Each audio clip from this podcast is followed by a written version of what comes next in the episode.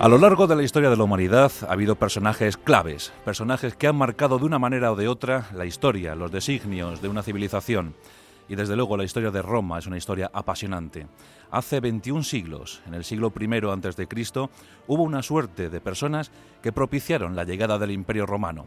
Hablemos de Mario, el gran cónsul Mario, aquel que creó de forma profesional las legiones romanas. Hablemos de Sila, el dictador, aquel que consiguió con las legiones tomar al asalto el poder por primera vez en la historia de Roma. Hablamos de Craso, hablamos de Pompeyo, hablamos de Augusto, pero sobre todo hablamos del gran arquitecto del Imperio Romano, hablamos de Cayo Julio César. Y esta noche es su noche. Nuestros pasajes de la historia van dedicados a él y a uno de los puntos álgidos de su gran campaña, la de las Galias, el asalto a la ciudad fortificada de Alesia.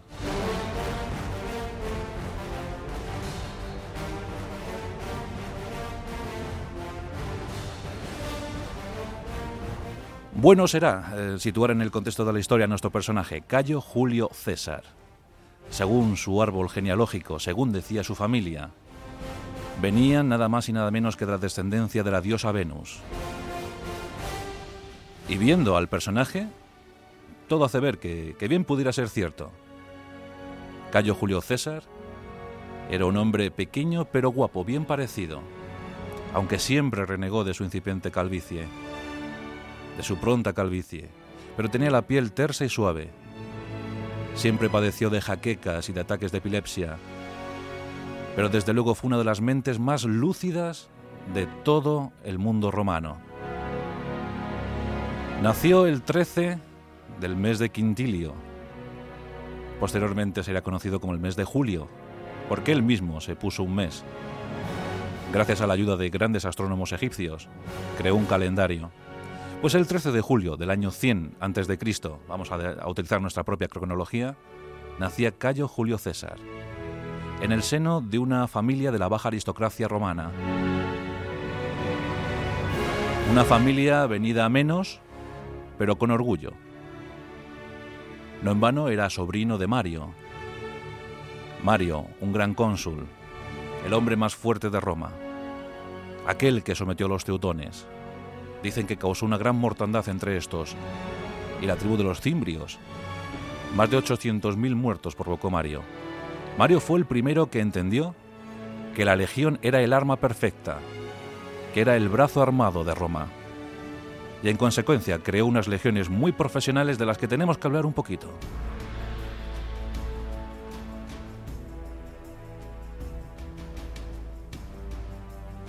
Antes de entrar en nuestra historia, hablemos de la Legión Romana. Los soldados más perfectos de su tiempo. Grandes profesionales, sobre todo después de Mario, del gran cónsul Mario. Daremos las cifras oficiales, aunque en base a según qué campaña, el número de legionarios aumentaba de una manera o de otra. La base principal de la legión era la centuria. 80 hombres y al frente de ellos un centurión. Dos centurias formaban un manípulo y tres manípulos una cohorte. Por tanto, esa cohorte tenía unos 480 hombres, entre 480 y 500 hombres. Diez cohortes formaban una legión, en torno a los 5.000 hombres, una unidad de combate absolutamente de élite, una entidad de guerra autónoma, máquinas auténticamente de matar. El número de legionarios, como bien os he dicho, podía aumentar o disminuir según la campaña, según fuera la campaña. En la campaña de las Galias, Julio César mandaba unas 10 legiones.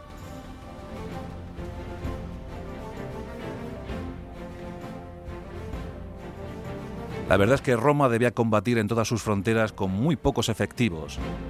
Por tanto, había algún general que decía que Roma le debía más a la dolabra, a la herramienta, el instrumento que tenía el legionario para acabar trincheras, que a la espada, esa Gladio Hispaliensis, esa espada corta española. Y es cierto, en la situación bélica de Alesia, observamos como un gran ingeniero militar, como era Cayo Julio César, al mando de los mejores ingenieros militares de la época, gracias a ese atrincheramiento, gracias a esa situación de dominio del terreno, consiguieron vencer a un número de galos cinco veces superior al de ellos. Entraremos en esa historia posteriormente. Pero aquí tenemos al jovencito Cayo Julio César, correteando por las calles de Roma. Una infancia feliz, bien arropado por su familia y sobre todo por su madre Aurelia. Aurelia que jugaría un papel fundamental en la crianza, en la educación, en el rescate de Cayo Julio César. Y se casó bien joven. Cornelia era la elegida. Cornelia, familiar directa de Sila. Con 16 años se casó. Pero en el 82 a.C. ocurre un hecho fundamental. A la muerte de Mario, Sila, el dictador Sila, llega desde Oriente con sus legiones, con sus tropas, y toma Roma al asalto, el primer romano que utilizó las armas para llegar al poder. Y Sila se muestra celoso de sus enemigos, como era la costumbre en la época, y anuncia un listado, un listado de enemigos condenados a muerte. Parece que César no goza del entusiasmo de Sila. Sila lo primero que hace es ordenarle que se separe de Cornelia. Llegan los mensajeros de Sila y le anuncian a César cuál puede ser su incierto futuro. Y aquí César, con tan solo 18 años, nos entrega una de sus frases célebres, una de las más célebres. En César solo manda César.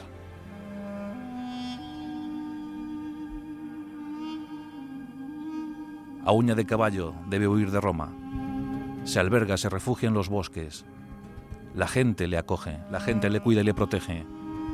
Empiezan a ver en él, en aquel que se ha opuesto nada más y nada menos que al poder máximo de Roma, a Sila, empiezan a ver a todo un líder los amigos de César, los amigos de la familia de César, propician el perdón para este. Y él se alista como legionario. Con 19 años marcha a las legiones, marcha hacia Oriente. Y allí se distingue como gran soldado.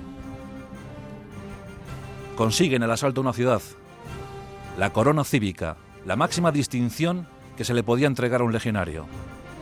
Su valor era tal que por méritos propios consigue esa corona y todo aquel que consiguiera la corona cívica merece estar en el Senado de Roma. Permanece en las legiones hasta los 22 años. En el año 78 a.C., regresa a Roma.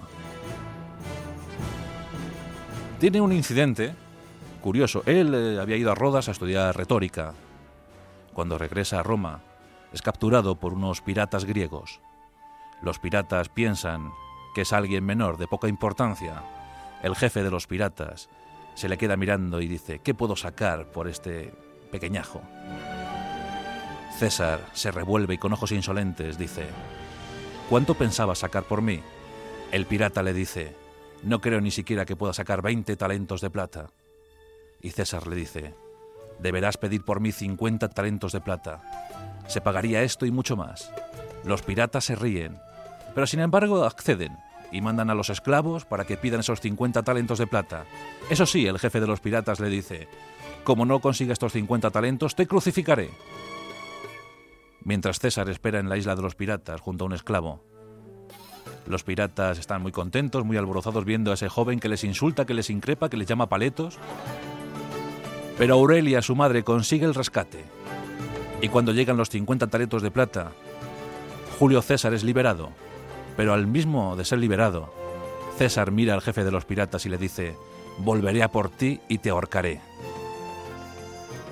César llega a Italia, consigue convencer a algunos armadores, alquila una flota y enfila pro hacia la isla de los piratas. Rápidamente les vence y cumple su promesa. Empezaba a gestarse la leyenda de un hombre, Cayo Julio César, y no tenía más de 25 años.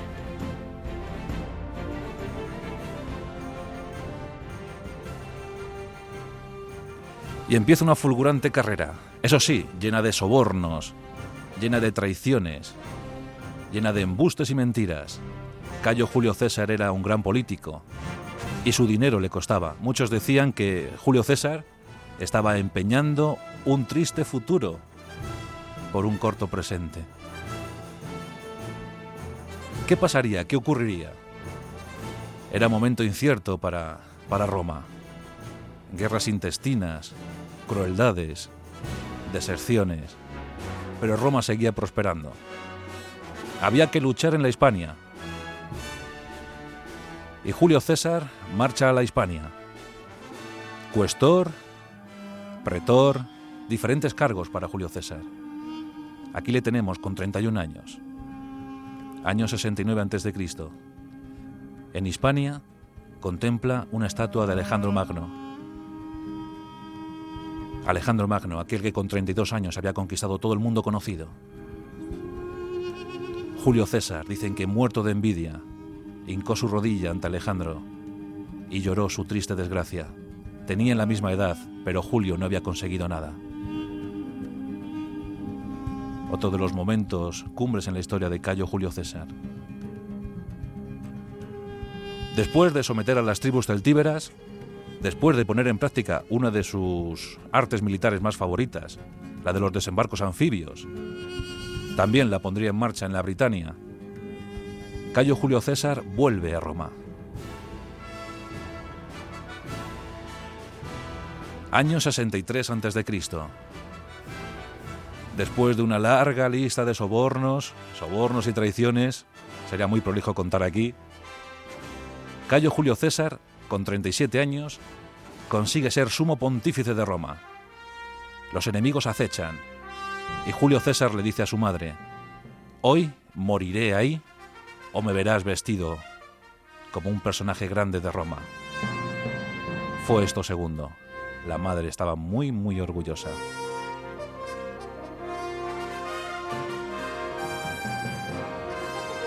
Y así llegamos al año 60. Después de Mario y de Sila, había que asumir nuevos retos en el mando de Roma. Y llega el momento de unirse tres grandes hombres. Por un lado, Craso, el hombre más rico de Roma, Pompeyo, su general, y Julio César. Y forman el primer triunvirato, la coalición de los tres hombres más importantes de Roma. Julio César es nombrado gobernador de la Galia Franca, de la Galia Romana y hacia allí dirige sus pasos. Año 58 a.C. Comienza la campaña más épica y más célebre para Cayo Julio César. Una campaña que duraría siete años. La campaña de las Galias. Julio César se pone al frente de diez legiones, pero tiene que buscar una excusa para darle más expansión y más gloria al imperio romano. Todavía no era imperio, pero en la cabeza de Julio sí empezaba a serlo. Hasta entonces Roma había dominado las riberas del Mediterráneo. Pero llegaban, como os había dicho, nuevos retos. Había que empezar a profundizar en el centro de Europa. Ya se había conseguido vencer a los germanos, a las tribus bárbaras, pero solo con el pretexto de mantener las fronteras. Llegaba el momento de la máxima expansión para Roma. Ese año 58 marca uno de los puntos álgidos. Con el pretexto de someter a los helvetios a los suizos Julio César inicia la campaña. Los de la Helvetia caen, prácticamente son exterminados. Y Julio César no se para ahí. Y sigue avanzando. Llega el momento de enfrentarse a nuevas tribus germanas, también a los belgas, donde a punto está de caer en una emboscada. Es sometido a una presión tremenda por parte de los belgas. Bien es cierto que Julio César en esos tiempos todavía no era el excelente general que hoy conocemos y cometía muchos errores porque estaba muy, muy determinado a la victoria. Confiaba muchísimo en él mismo, en él y en sus extraordinarias legiones. En sus comentarios sobre las crónicas de las Galias, dijo que en las Galias había ganado por los pies. Por los pies, sí. El legionario romano era una auténtica máquina de matar. Llevaba una carga de 30 kilos, con sus pilum, pilums pesados y ligeros, sus espadas, pero también acarreaba todas eh, las viandas posibles. Los legionarios podían soportar largas marchas de 50 kilómetros. Diríase que eran auténticos autómatas en el arte de la guerra. Sabían perfectamente cuáles eran sus movimientos, cómo debían actuar en el campo de batalla. La disposición de una legión romana en el campo de batalla era espléndida.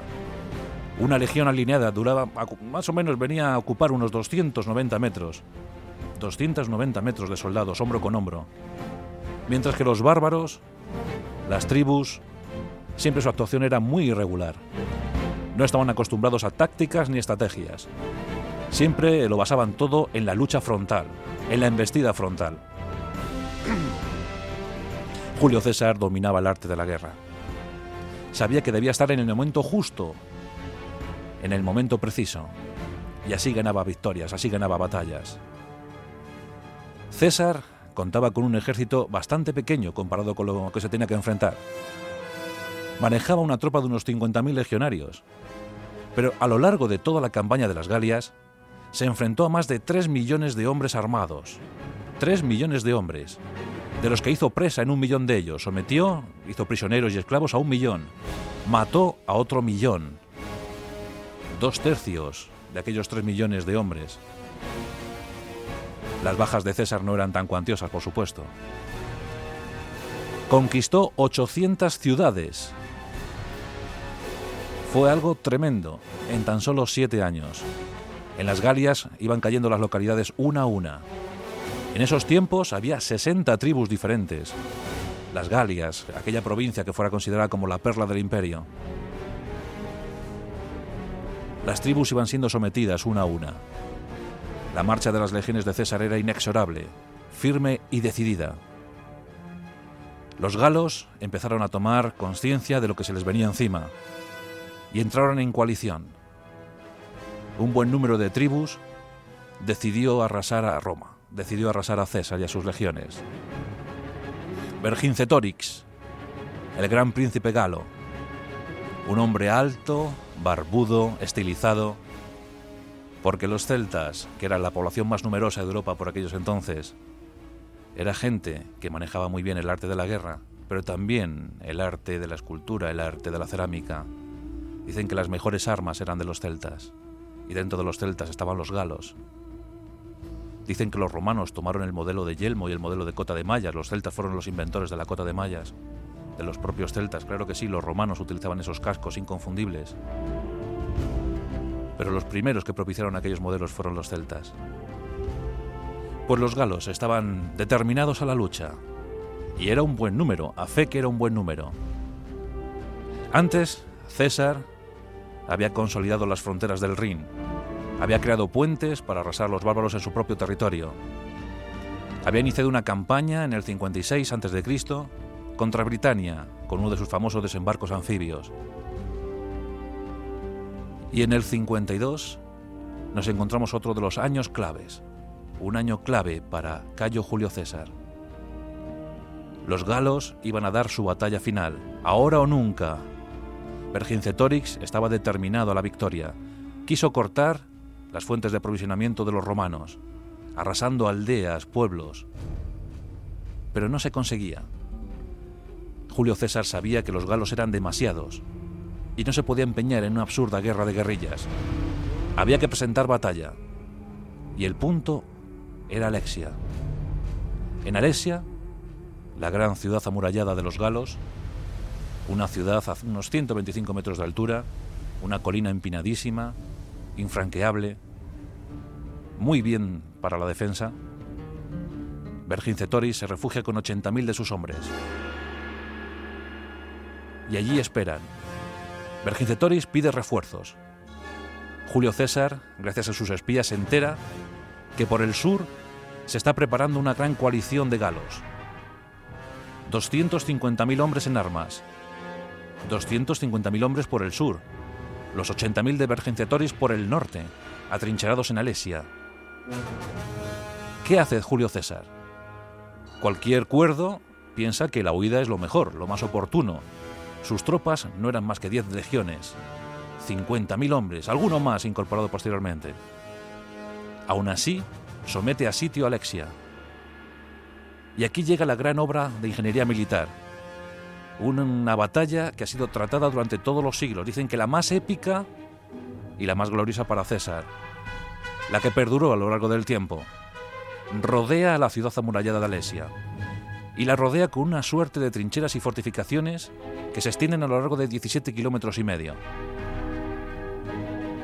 Hay zanjas que llenan de agua, porque desvían el cauce de los ríos.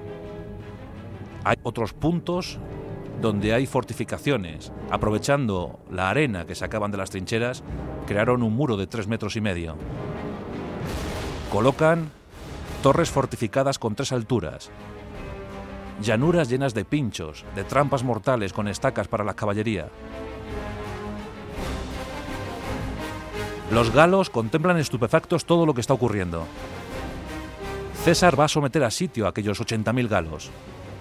Sus tropas ya eran inferiores incluso a las de Vercingetoris. Y encima, Vercingetoris sabe que vienen los refuerzos. Julio César sin duda está loco. Pero César inicia otra maniobra brillantísima. Y es crear un segundo anillo, otro segundo anillo concéntrico de fortificaciones y defensas. Este de mayor extensión, 22 kilómetros y medio. En total, en muy poco tiempo, 40 kilómetros de trincheras, fortificaciones, trampas. Los romanos quedan entre un anillo y otro. Bien pudiera parecer que están rodeados, que están atrapados. Pero César se sabe superior en cuanto a táctica. Sabe que sus hombres están mejor preparados y que pueden resistir. Y por otra parte sabe que también ha llegado para él el momento de ahora o nunca. O vence ahora o su historia no tendrá más sentido. Aquí tenemos a las 10 legiones apostadas, a lo largo de 40 kilómetros de zanjas y fortificaciones. Tienen víveres para un mes. Pero también Vergingetoris tiene víveres para poco tiempo. Y así contemplamos cómo llega una masa ingente de soldados, una masa ingente de guerreros. Son los galos que llegan por el sur. Establecen un campamento a un kilómetro y medio de donde están los romanos y empiezan todos a tomar posiciones. La batalla más grande que vio la antigüedad está lista. ¿Qué ocurrirá? ¿Qué pasará? El primer día de la batalla fue un día típico de combate. Los galos desde el sur lanzan una embestida como jamás habían visto los tiempos. Prácticamente la disposición de los galos era brutal. De frente y por derecho. Los legioneros romanos no tienen ningún problema en aguantar la embestida. La caballería gala cae víctima de las trampas. Los caballos son ensartados por las lanzas. Miles de galos mueren en ese primer empeño. Vergingetoris anima desde Alesia enviando tropas. Pero las fortificaciones romanas del norte también aguantan. Un día completo de combates. Miles de muertos sobre el campo de batalla. Resultado incierto. Los romanos han utilizado muchos de sus recursos, pero los galos están extenuados. El segundo día amanece claro, pero nadie toma ninguna actitud. Pasan prácticamente todo el día recogiendo cadáveres y heridos. Los romanos están tensos. ¿Por qué no atacan los galos? Y llega la noche. Y los galos adoptan una de sus tácticas favoritas, el ataque nocturno. Sobre la medianoche, una masa formidable de hombres avanza hacia las fortificaciones del sur de los romanos. Con las antorchas, los romanos inundan todo el campo. Y comienza otra lucha despiadada. César lo contempla todo, yendo en cualquier momento es necesaria su presencia. Los legionarios sorprendentemente están aguantando muy bien. Vergingetoris vuelve a enviar soldados desde Alexia, sin ningún resultado. Una vez más, otra jornada llena de muertos. Todos están a punto de la extenuación, todos están a punto del cansancio y de no poder levantar ni siquiera la espada. Y así llega el tercer día. Los galos habían observado que había un punto donde se podía flaquear dentro de las defensas romanas. Una legión o lo que quedaba de ella estaba al frente de ese puesto de mando. Y esa noche, 60.000 galos avanzan sobre 4.000 romanos, que a duras penas empiezan a aguantar. Pero son muchas las bajas entre los romanos. Empiezan a reducir las filas.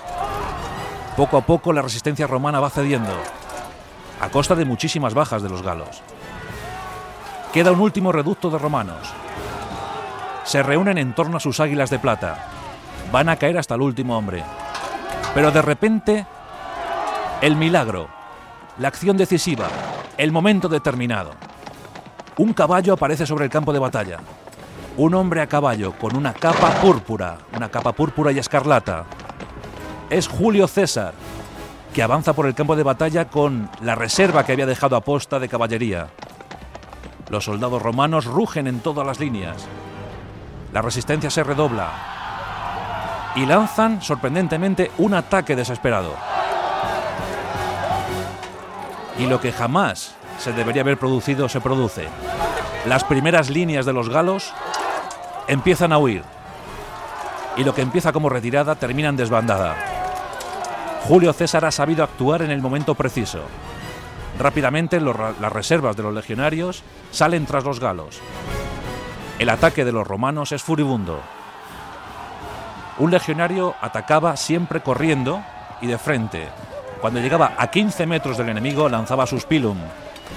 Y una vez lanzadas las jabalinas mortales, desenvainaba su gladiator, su gladior hispalis, y con esa espada corta española, pues eh, prácticamente hacía carne, carne de picadillo al enemigo. La victoria fue aplastante. Vergingetoris, que ya había sometido a unas pruebas tremendas a la población civil de Alexia, sacándola del recinto amurallado y dejándola morir de inanición, ve con humillación la derrota. Miles de hombres sembrados por el campo de batalla. Miles de prisioneros que posteriormente serán hechos esclavos. También el propio Vergingetoris fue hecho esclavo y enviado a Roma, donde murió de forma humillante, estrangulado el momento álgido para Julio César. Había vencido. Un año después, toda la Galia era pacificada. Las tribus se sometían a Roma. Y así comenzó el momento más floreciente para Roma. Julio César, consciente de lo que había ocurrido, después de siete años de interminables batallas, había sometido y había concedido a Roma su momento de máxima expansión por el momento, claro. Sus crónicas de las Galias, habían sido leídas, comentadas en las plazas públicas de Roma. Era el gran héroe, pero tenía enemigos, tenía muchos enemigos. Craso había muerto y Pompeyo se había proclamado cónsul, le habían proclamado cónsul. La enemistad entre Julio César y Pompeyo se hizo más clara una vez fallecida Julia, la hija de César, que se había casado con Pompeyo. Y llegaba el momento de tomar una decisión. Querían eliminar políticamente a César, políticamente y físicamente. Todos apoyaban a Pompeyo, o por lo menos buena parte del Senado, de la aristocracia. Pero César no estaba dispuesto a dejar pasar así un éxito.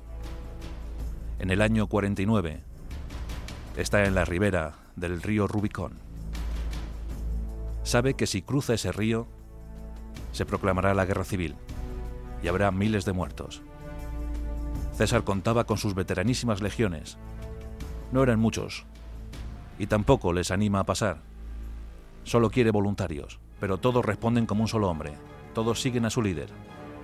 Julio César, emocionado, vadea el Rubicón y proclama aquello de Alea Yactaes, la suerte está echada. Prácticamente toma toda la península itálica sin derramamiento de sangre. Pompeyo se ve obligado a huir. En Farsalia, en la tierra de Grecia, sufre una derrota sin igual. Las tropas de Pompeyo estaban, constaban de veteranos y de jóvenes, mientras que César tenía sus veteranos. Después de Grecia, Pompeyo huye a Egipto. En Egipto no es recibido de buen grado, pensando y temiendo a César. Y en Egipto, Ptolomeo XII y Cleopatra estaban en el poder. Cuando llega César a Egipto persiguiendo a su viejo enemigo, a su viejo llamado enemigo, le entregan la cabeza de Pompeyo, César se lleva las manos a la cara y llora porque en el fondo era su gran amigo. Aún así, somete a castigo a aquellos que osaron cortar la cabeza de Pompeyo.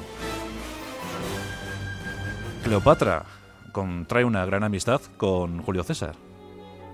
Julio César había llegado con tan solo dos legiones, pero rápidamente las insidias hacen que todos quieran matar a César. César se atrinchera, se fortifica en el palacio y aguanta, aguanta hasta que vienen refuerzos.